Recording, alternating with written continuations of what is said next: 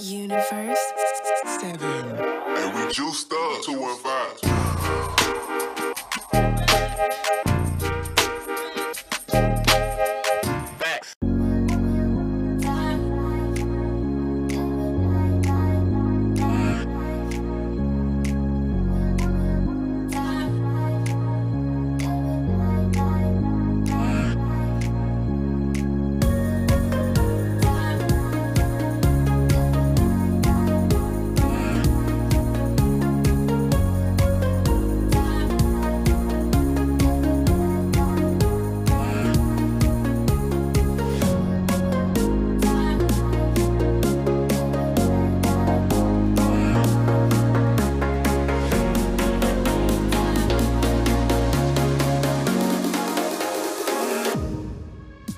Yo, what's going on, Brotzart? It's your boy Jerry, the TR Expert Washington here at General Fitness Company Studio. Today is Monday, November 8th, 2021. And this episode is a fun episode, so to speak, about injury prevention and injury fixing.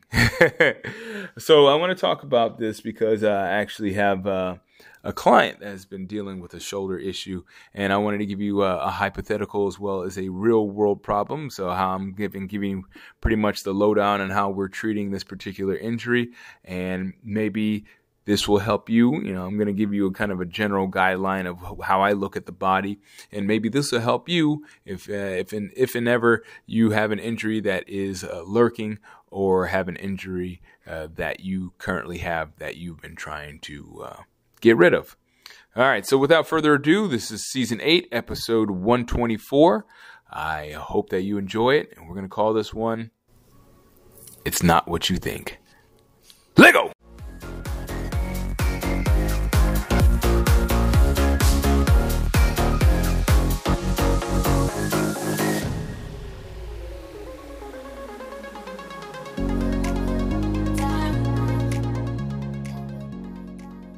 All right, so let's get into it today. We're going to be talking about fitness. Yeah, we're going to actually go strictly fitness on this one. I feel like I owe you one because I missed out on Friday, and I feel like I should drop some real knowledge, some stuff that I know that will help you in your gym and in your everyday life. So, uh, we're going to be talking about how to prevent and spot injuries before they start. Now, I'm going to give you two examples. One is a hypothetical, and another one is actually a uh, client that I'm working with right now.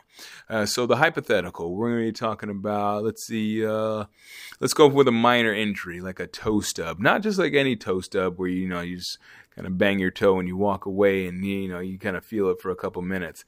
We're talking about a real one, you know, like where it might be a possible sprained toe. You know, one of those real ones where you're feeling it for a few days.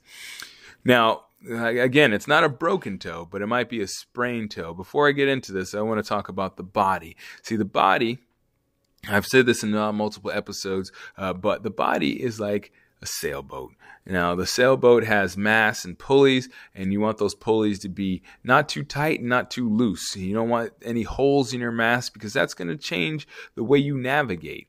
So, you want to have everything with the adequate amounts of uh, equal pressure you know, so you can move your body without any, you know, without any uh, compensations, so to speak. So again, back to that big toe. So you stub your toe. You're walking through the, the walking through your bedroom at night. You stub your toe, and it hurts pretty bad.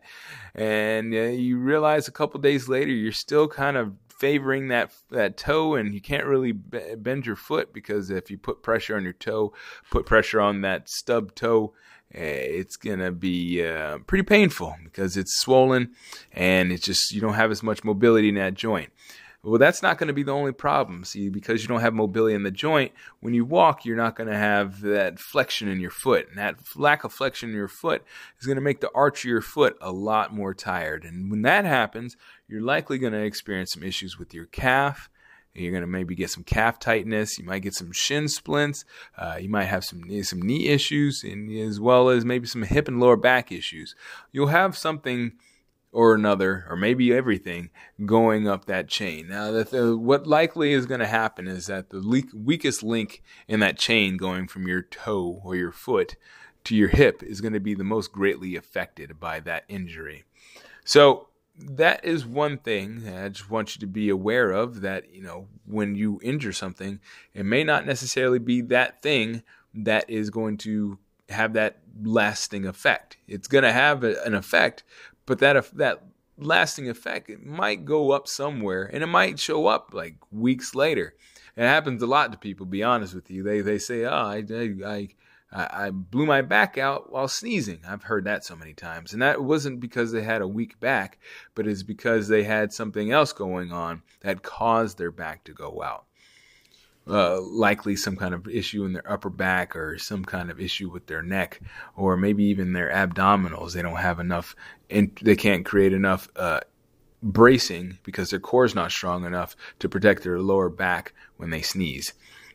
So that is my hypothetical example. Essentially, yeah, just to give you an idea of like if something goes wrong on one part of the chain, then it's going to affect the way you navigate, like that sailboat. Now we'll go in, into the real life scenario. So I have a, a client right now who had actually just had shoulder surgery, and uh, the issue when we first started working on the shoulder uh, I had thought that it was something wrong, uh, something with the stability in the shoulder. I thought maybe we need to work on the labrum or work on the shoulder cuff. Now, just to give you an idea of how the anatomy of the shoulder works, it's not the same as the A lot of people call it the ball and socket, where the humerus attaches to the shoulder. It's not exactly like a ball and socket. In fact, if you touch the top of your shoulder, you feel a socket, but that socket has a little lip on the top. So it actually impedes your movement going straight up. Okay, so you can't really go straight up. You can't touch your elbow to your head. Maybe some people can. But for the most part, you can't really touch your elbow to your head without dislocating your shoulder because you have that shoulder cuff on the top. And on the front side and back, you'll have ligaments that are attaching your shoulder to your upper arm. Now, again, I thought that there might be an issue there because that's where we had uh, the surgery lo- occurred. I thought there might be an issue with the, the labrum or maybe even uh, their rear delts or around somewhere around that area. And I figured we can work on shoulder stability, but it seemed like we weren't getting any progress.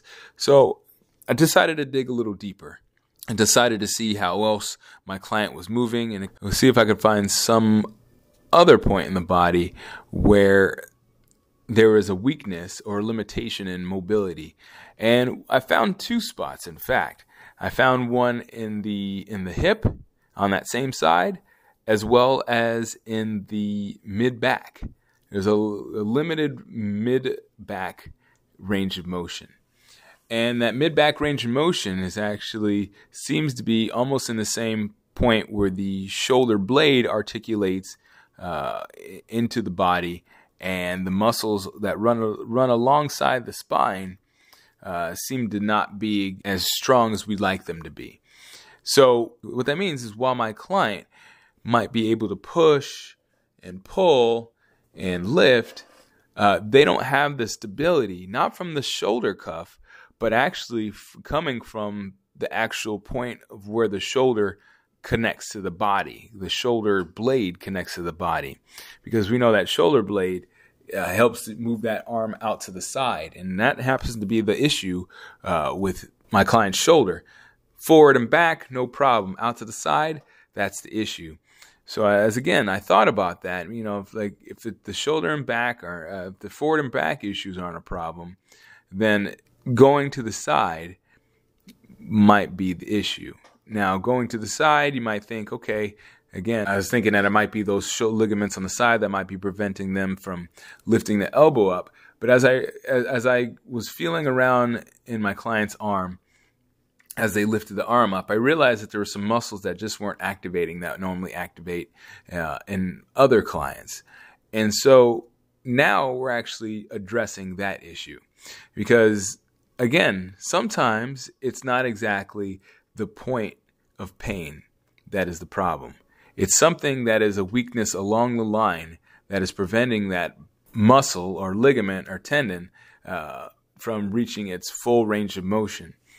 So that's just something to keep in mind. If you have something in your that is not exactly working out for you, you feel like uh, you've been working on a particular injury for quite some time, I can guarantee you that if you've been working on injury for a long time and it hasn't seemed to get better, maybe even after surgery, then it might be that your approach is not in the right location.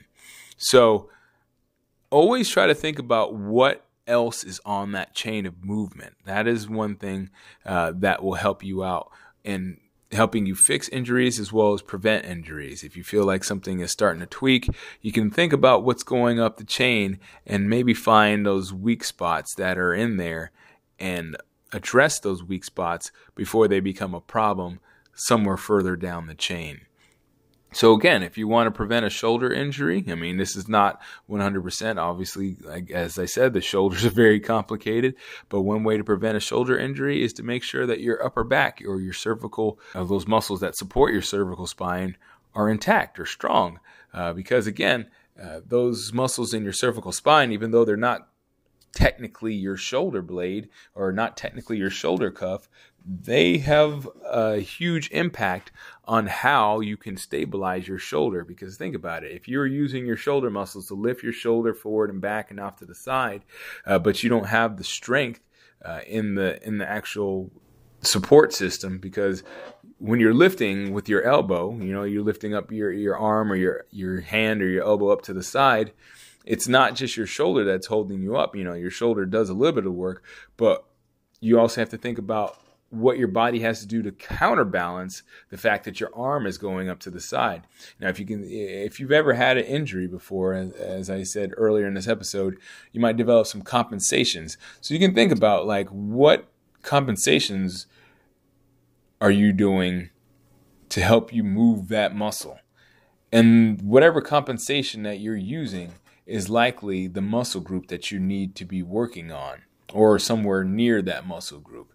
So that's just something to consider. You know, if you have something going on in your body, the solution is not necessarily to work on that particular area. You know, you might want to do some pain relief, maybe do some massages and stuff like that to get uh, some scar tissue or some sticky stuff out of there uh, sticky stuff, meaning you know like just inflamed in, inflamed muscle fibers, or uh, you know maybe some just waste that is kind of locked in there. Sometimes you know your muscles uh, just hold on to waste, and you have to kind of move it out, or you know again it might just be weak.